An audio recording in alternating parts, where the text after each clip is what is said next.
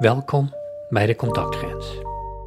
In deze podcast ga ik, Roland van Nielen, in gesprek met mensen die mij inspireren. Dat kan zijn vanuit het werk dat ik doe, ik ben therapeut, maar ook vanuit een andere invalshoek, zoals kunst, filosofie of welke andere discipline dan ook. Ik ben geïnteresseerd in mensen die de verdieping zoeken in hun leven en die een vorm gevonden hebben om dat te doen. En op de contactgrens ontmoeten we elkaar. En daar worden we ons bewust van onze verschillen, worden we geraakt en getriggerd. Dat maakt het soms lastig, maar ook uitdagend, spannend en hopelijk inspirerend. Want als mens kunnen we eigenlijk niet zonder.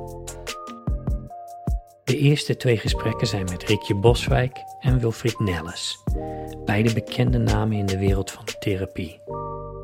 En beide hebben ook meerdere boeken geschreven over onderwerpen als relaties, overdracht, trauma en hoe je je daarvan kunt bevrijden.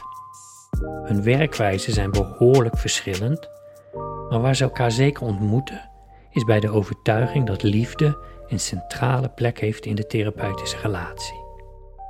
Ik spreek met ze over hoe ze ooit zijn begonnen, wat maakte dat ze voor dit vak hebben gekozen en hoe ze hun eigen manier van werken hebben ontwikkeld. Ik vond het interessante gesprekken en ik deel ze dan ook graag. Welkom bij de contactgrens.